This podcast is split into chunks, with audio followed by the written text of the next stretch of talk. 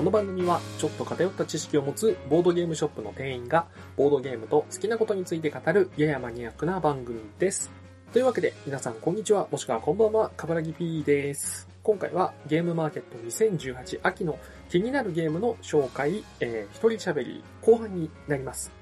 前回の放送でゲームマーケット2018秋の気になるゲームということで企業ブースとエリアブースかに関してちょっと紹介させていただいたんですが、今回は一般ブースがメインとなります。なので、ちょっと前回聞いてないなって人は先に戻って聞いてみてください。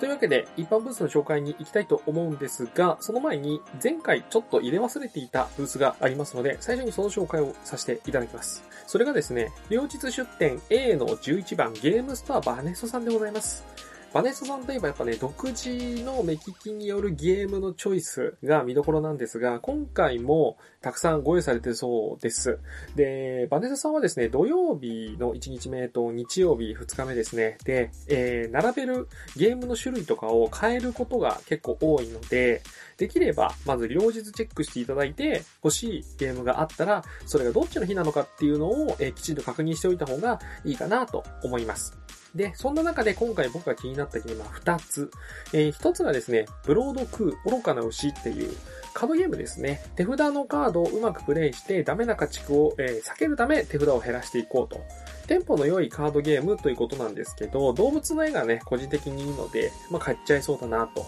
で、1800円と割と手頃ですと。そしてもう一つもカードゲームですね。ドゥッペ。これ気になってます。なぜかというと、このゲーム、あの変態トリックテイキングと言われているエッペス、まあ私も持ってるんですけど、まあかなり 変則取り手と呼ばれてるものですね。こちらの続編というポジションらしくて、まあ、エッペスの続編って聞いたら気になる人、ゲーマーには多いんじゃないでしょうかねと。で、イラストもね、相変わらずなんか、ちょっと緩いテイストなので、気になった方は、ぜひぜひと。ちょっとね、高めかもしれないんですが、価格は3200円です。というわけで、ゲームストアバネストさんのところでは、この2タイトルが個人的に気になりました。他にもいっぱいあるので、ぜひチェックしてみてください。というのを前回ちょっと入れそびれまして、今回ここから一般ブースの紹介になります。まず一つ目が、土曜日 C の15、そして16、操られ人形館さんでございます。ゲームがジャンブルオーダーですね。キャッチーなアートに骨太システムといえば、最初に浮かぶサークルなんじゃないでしょうか。暗黒議会とかスイーツスタック、あと暗殺教時代などが有名かなと思います。今回は60分から90分の戦争とデッキ構築のゲームだそうですが、概要だけでも目を引く要素がちらほらとありますので、ぜひ公式サイトチェックしてみてください。でですね、ゲームなんですが、戦争と購入っていうのを繰り返してデッキを強化するというのは、まよくある感じだと思うんですけど、このゲーム、手札がないらしいんですよ。なかなかね、デッキから直接カードを並べるっていうような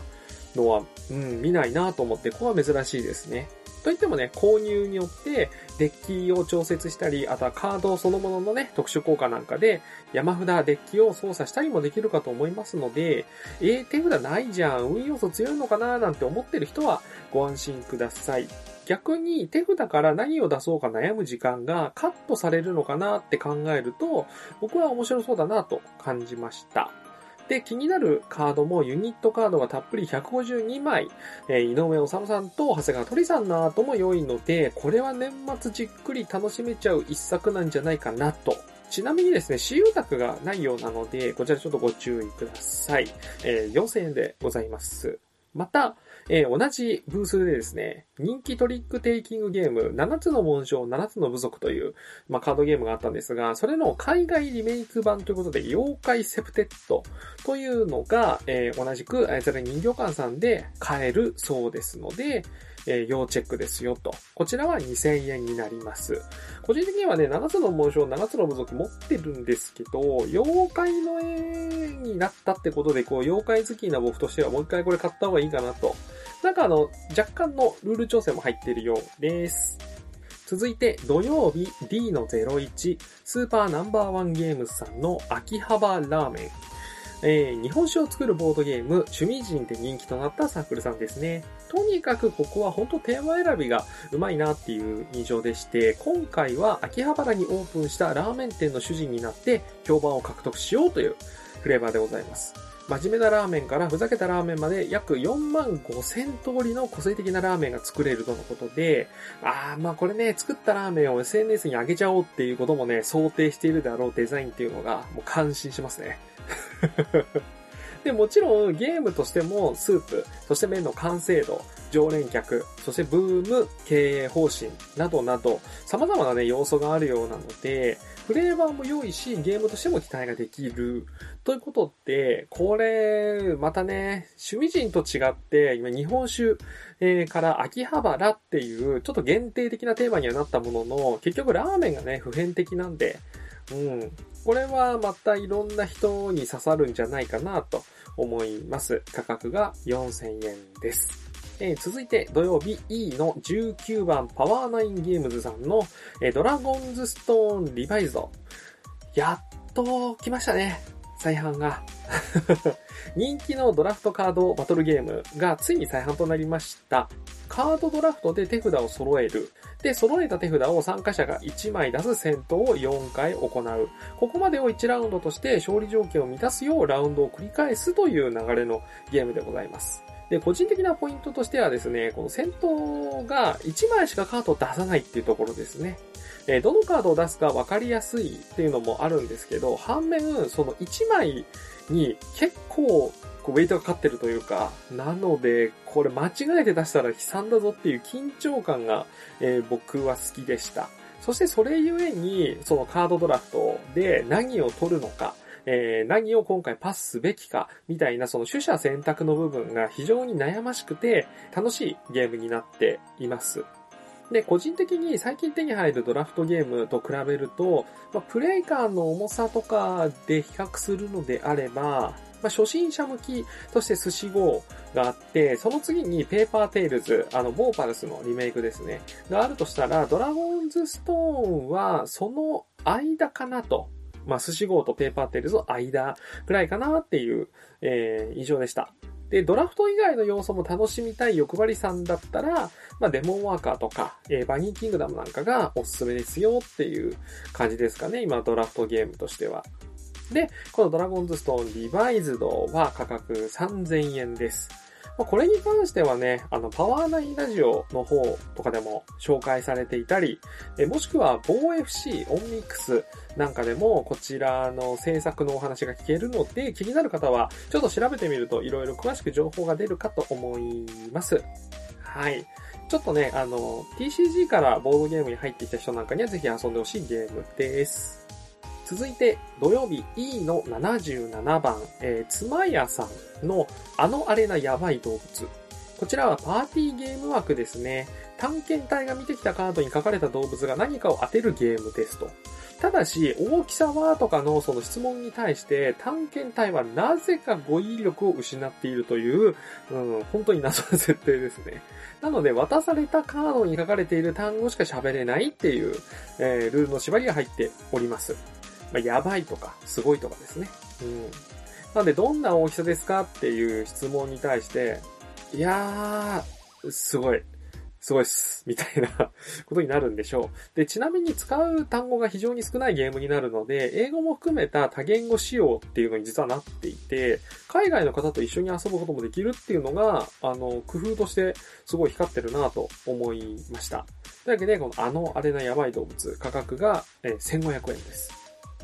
えー、次が土曜日 E の79、ホイゲームズさんのマメイですね。ウィンストンドラフトで可愛い豆を集めるカードゲームと。比較的お手頃なルールで、イメージとしては、まあ、アミーゴの小箱ゲームっぽい、えー、感じかなと思います。で、このウィンストンドラフトって何すかっていうと、えー、まあ、ざっくりとした説明になるんですが、欲しいカードを引くまで何度もチャレンジできるっていうような仕組みでございます。山札の横にカードを、だいたい3つですね、カード置き場っていうのを作って、順番にその3つの山を1個ずつ、まあ、自分だけですね、確認して、これをピックしますか？やめて次のエリアに行きますか？みたいなのを、え、選択できる仕組みになっております。で、このドラフトの特徴は、え用意されたそのエリアを順番に見ていくっていうことなので、二人でも機能しやすいドラフトルールになっているので、調べるとマジック・ザ・ギャザリングとか遊ぶときに使うという例もあるようです。で気になった人はね、このウィンストンドラフトでググってみてはどうでしょうか。で、話を戻しまして、このカード獲得方法、ウィンストンドラフトですね、を使って豆をどんどん見つけて集めていくと。そしてより良い組み合わせで売却して、どんどんお金を稼いで、一番稼いだ人が勝利となりますと。で、こちらもですね、えー、アイザル人形館さんのゲームに続いて、井上治さんのイラストになっておりまして、非常にキャッチーでございます。今のところね、ボードゲーム界で最も可愛い豆だと、私はあの認定していいんじゃないかなと思っております。なんだそれ。はい。だけど豆、え価格が2500円でございます。はい。続いてが、土曜日、G の02。ナトリウムランプゲームズさんのマサラマジックでございます。スパイスの香りがするインセンス、まあ、つまり線香ですね。こちらを使って薬を作るというポーカーのようなゲームになっております。木製のこの線香の、まあ、インセンスっていうのはかっこいいからそっちを使おう。木製インセンスケースや、えー金属製のシェードととてもエスニックなコンポーネントっていうのが独特でオリジナリティ高いですね。うん。ていうかね、これ、パッと見ボードゲームに見えないですね。で、これ他のプレイヤーの香りを当てるっていう要素がありまして、そうすることで薬を作るのを邪魔できるっていうのが、えー、ポイントになってまして、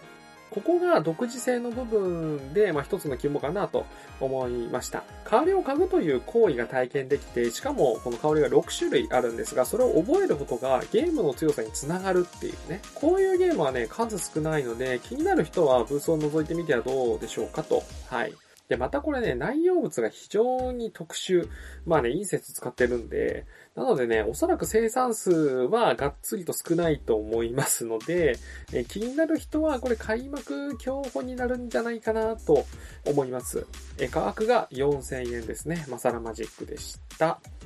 続いてが土曜 H05D ゲームズさんの、えーと、これはシャープ、えーファインドアートかな？ファインドアートでいいのかしら？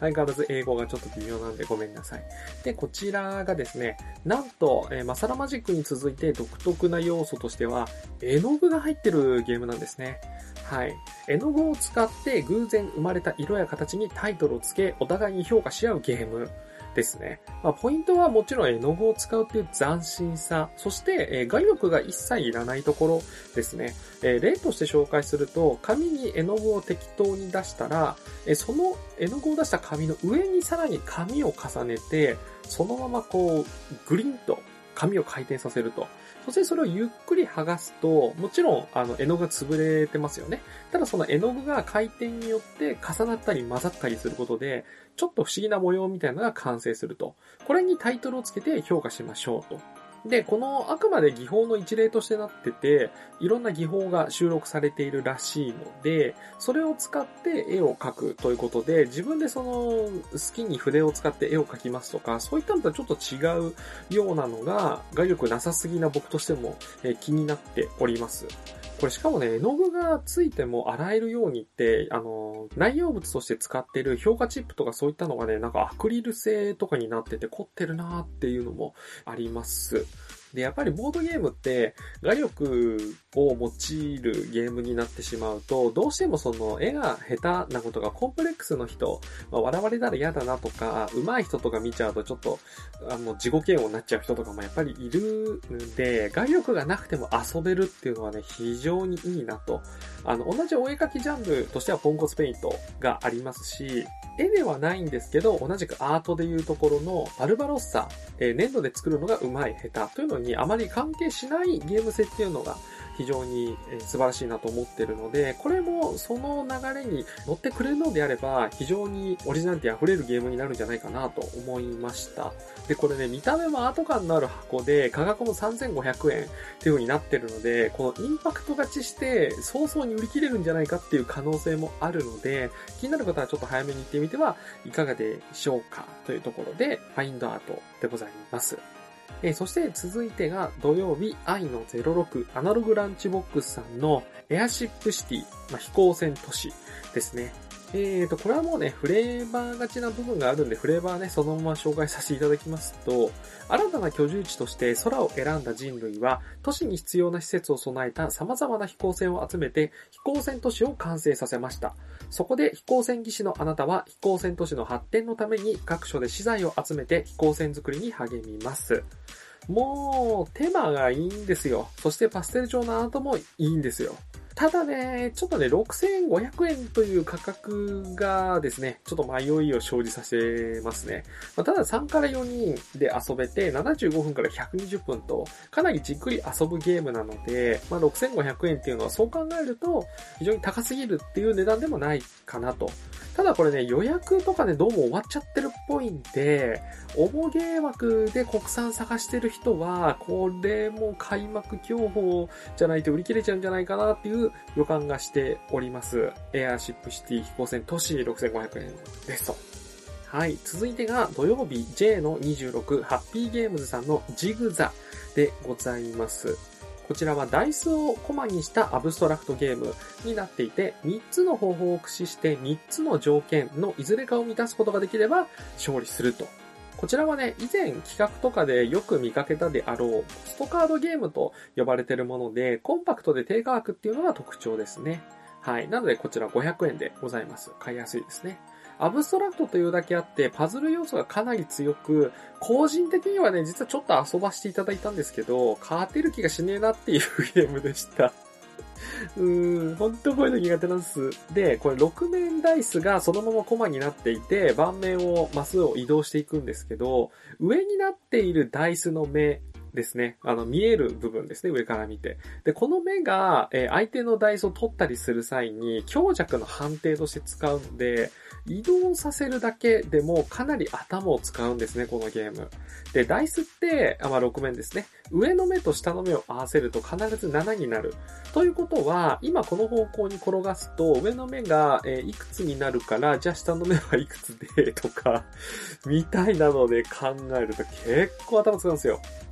で、よくこのタイプのゲームにあるのが、頭のいい人が初期配置を見た時に、なんとなくもう勝ち負けを推測しちゃって、終わっちゃうっていうね。まあなんででこうなったら罪だなみたいな。これね、苦手な人がそれやられちゃうともう心が折れちゃうんすよ。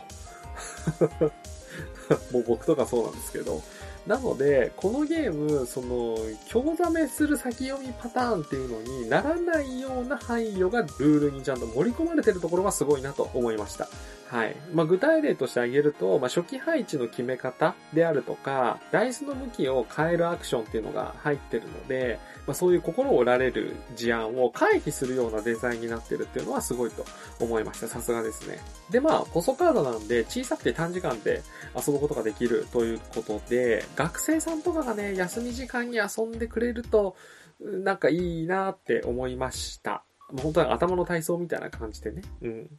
で、こちらゲームマーケットでは本体のみが500円。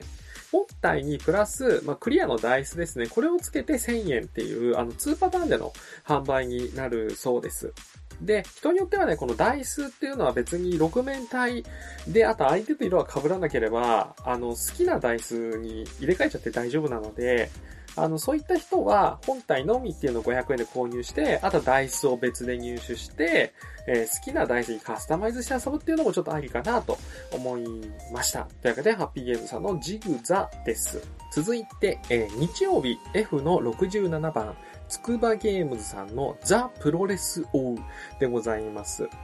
で、こちらはね、まあ、あの、いわゆるゴイターと呼ばれる伝統ゲームが元になってるんですけど、個人的にゴイタっていつもそのフレーバー部分がちょっと薄いなと思ってまして、で、そこに今回プロレスをドーンとフレーバーとして入れてしまうっていうのがね、予想外でしたね。で、ゴイタってあの4人戦でチーム分けして行うんですけど、この4人戦をね、プロレスフレーバーにすることで、タッグマッチっていう言い方になるんですけども、これだけでなんか、タッグマッチへーってこうテンションが上がっちゃうっていうね。まあ、プロレス好きじゃないとこれわかんないか。うん。で、しかもこれね、あの、3人で個人戦として遊べるっていうルールも入ってるらしいので、気になってるんですよ。で、価格もこちら900円とお手頃になっているので、まあちょっとでもね、プロレス好きだなっていう人とかが気になったら、あの、もう買っちゃった方がいいんじゃないかなと思いました。続いて、日曜日 G の21、22、4等星さんのサンティアゴでコンポステーラというゲームでございます。えー、聖地サンティアゴへの旅路で1から9の数字を持つ巡礼の仲間を集めようという本格派セットコレクションのカードゲームだそうです。仲間の集め方なんですけど、これがですね、ボードゲームでいう東海道とかであった一番進んでいない人に手番が来るっていうルールがベースになってるようで、まあ、少しずつ進んでいけば、たくさんいろんなカード、仲間を集めることができるけど、欲しいカードがね、どんどん先に進んでる人たちに取られちゃうかもしれないと。で、逆に先に進めば欲しいものがどんどん取れていくんだけど、後ろに戻ることはできないし、そもそも手間が来ることもちょっと機会が減るかもしれないという、まあ、そんなジレンマが楽しめるゲームのようです。というわけで、おしゃれな雰囲気を楽しみつつ、比較的手軽に駆け引きと戦略も楽しめちゃうカードゲームになってるようです。で、こちらのゲームなんですけど、日曜日の G の21、22の4等星さんのところで買えるんですが、土曜日に来る場合は、実は E の78、ハレルヤロックボーイさんのところでも買えるらしいので、ちょっとね、土曜日にこのゲーム買おうかなって思ってる人は、4等星さんのブースがそもそもないので、あの、探す金お気をつけください。こちら価格が1500円でございます。そして、いよいよ、こちら最後ですね。えー、日曜日、愛の29、しめしめゲームズさんのこたつの中から出たくないというタイトルのゲームでございます。こちらね、かなり最近というか現場寸前になって情報が公開された作品ですね。で、とにかくテーマのキャッチーさがすごいいい。まあ、こたつから出たくないという、あの、日本人、ひいてはあの、人類共通のテーマをね、取り上げてると。で、ゲーム自体はそのバッティングゲームなんですけど、ルールをちょっと公開されてたので確認したんですが、いわゆるね、バッティングあるあるとも言える、ハゲタカの餌食に余計なものを足したら、なんかもやっとしたもんができちゃったよね、のパターンからは抜け出しているなと思いました。そこまで言うっていうね。で、こちらとにかく見た目が良くて、ゲームで遊ぶ際に卓上の上に小さなこたつが登場するっていうのがいいんですよ。で、ミニこたつをテーブル上に作ったらば、そのミニこたつ、四角いこたつですね。それぞれの辺にウッドバーニングで作ったっぽい寝そべっているプレイヤーコマをもうぶっ刺していきます。これであの、こたつに入っているプレイヤーっていうあの状況がね、完成するわけですよ。で、そのこたつの上に勝利点となるみかんこも置くと。で、これバッティングゲームって言ったんですけど、実際にバッティングの判定をするときは、あの、それぞれプレイヤーが自分の、まあ、こたつで寝そべっているプレイヤーのコマを触りながら、せーので、こう、スポーンと、こたつに刺さったコマを引っ張り出すか出さないかで判定するっていうのが変わってるんですね。これがね、かなり面白い絵になってんなっていう。フレーバー的には、みかんが報酬となるお手伝いを前に、こたつを抜け出してそのみかんを獲得するのか、あえてこたつに残って余ったみかんをもらうかというのを決めるっていうような感じですね。で、こちらね、コンポーネントの中身が結構凝ってしまっているせいか、ちょっとね、お値段が、えー、ゲームが軽い割には3500円と少し高めになってしまってるんですが、確実にこの冬、ゲーム会だったり、まあ、家族の集まり、親戚の集まりとかで出したら、まずなんだこれって言われるような、いい見た目のゲームではあるので、気になる人は、ぜひ会場で探してみてください。というわけで、えー、こたつの中から出たくないというゲームでございました。はい。というわけで、えー、もう疲れてきたので、この辺で終わりにしようかなと思ったんですが、本当はまだまだ紹介したいゲームがいっぱいあったんですけど、うーん、でももうね、時間も時間なので、ちょっとここから、まあ、急遽、まあ、本当に一言だけコメントを入れる形で、バババッと、残念ながらこう、尺を取って紹介することができなかったけど、なんか気になったよっていうゲームをいくつか挙げてエンディングに行きたいと思います。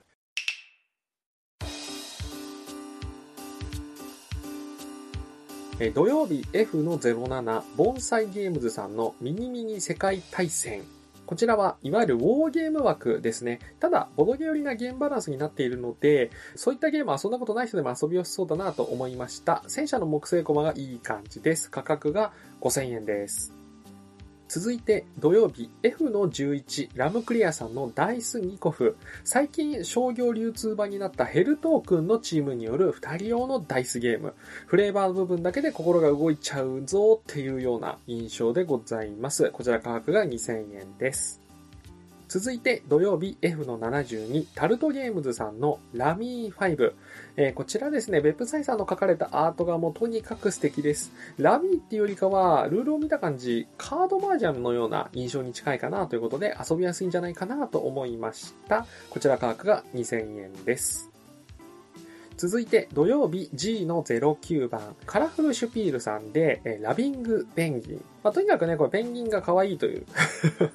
で、ペンギンのゲームね、外れないんじゃないかっていう個人的なあの、ボドゲあるあるの一つがあるんですが、まあその記録を更新してくれることを祈っております。価格が2000円です。続いて、土曜日 H の02エバーフォレストワークスさんのリトルアルケミア。えこちらね、キャラクターが可愛いアトリエ系ゲームですね。ほんとね、錬金術師ってボードゲームと相性いいよねってなんか思いました。こちら3500円です。続いて、土曜日 H の07、喫茶紫さんのガーディアンズワルツですね。気軽に遊べる協力型のタワーディフェンスゲームって、えー、紹介で書いてあるのに価格が7000円でした。いや、アクリルとかコンポーネントをかなり豪華に使っているのが原因なのかな？でもね、イラストとかもいいしね、気になりますよ。うん。なので、あの、ちょっと覗いてみてはいかがでしょうか。えー、価格7000円でございます。続いて、日曜日 F の63、ヨグゲームさんのささやきの館。こちらはですね、絵本の世界のような雰囲気が非常に私の好みでした。喋るのが苦手な人でも遊べる正体イントクパーティーゲームとのことで、あんまりホラー感はなさそうですね、この感じ。えー、昔、プレイステーションのソフトであったマニアックかもしれないんですが、ロンドン精霊探偵団というのに雰囲気が似てるので気になりました。価格が2000円です。ギャッパ。続いて、日曜日 H0708、マシューゲームズさんのすごくすごいヨガ。タイトルの語彙力よ。なんかね、腕がね、すごいことになってて、多分ね、ダルシム真っ青なヨガがね、卓上で繰り広げられるんじゃないでしょうか。気になった方は画像なんかをネットで探してみてください。価格は2000円です。続いて、日曜愛の37、38、ショーハウスさんのスパルタスクール。スパルタ戦士になろうという子供たちにどんどん鎧を着せていくというダイスゲームでございます。海外のサークルさんかな？はい。ついでにね、ブースで 3D のボドゲコマたちも売ってたりするらしいんですが、この出来もすごいので、ぜひ覗いてみてください。えー、スパルタスクールは2500円です。というわけで、以上、最後駆け足になりましたが、ここまでで、えー、エンディングとさせていただきます。はい。あとね、ちょこっとだけ告知がありまして、書籍なんですが、ボードゲームストリート2018というのがね、グループ SNE さんから出ております。えー、ボードゲームに関する情報がたっぷり詰まった雑誌なんですが、こちらに実はちょこっとボドレが載っておりますので、気になる方は探してみてください。なんか似顔絵が似てるとか言われました。というわけで、ボトゲ仕掛けのオレンジはシーザーブログを使っております。iTunes からも聞けて自動更新がメインです。Twitter は、アットマーク、BODOGEORE 全部小文字です。更新情報はこちらでつぶやいておりますのでフォローしてください。ご意見ご感想は Twitter のハッシュタグ、ボトーレ、カタカナ4文字使っていただけると僕らが見つけやすいので助かります。というわけで、長時間お付き合いいただきありがとうございました。素敵なゲームに出会えるといいですね。ということで、以上、ボトーレことお届け仕掛けのオレンジでした。それではまた次回お会いしましょう。さようなら。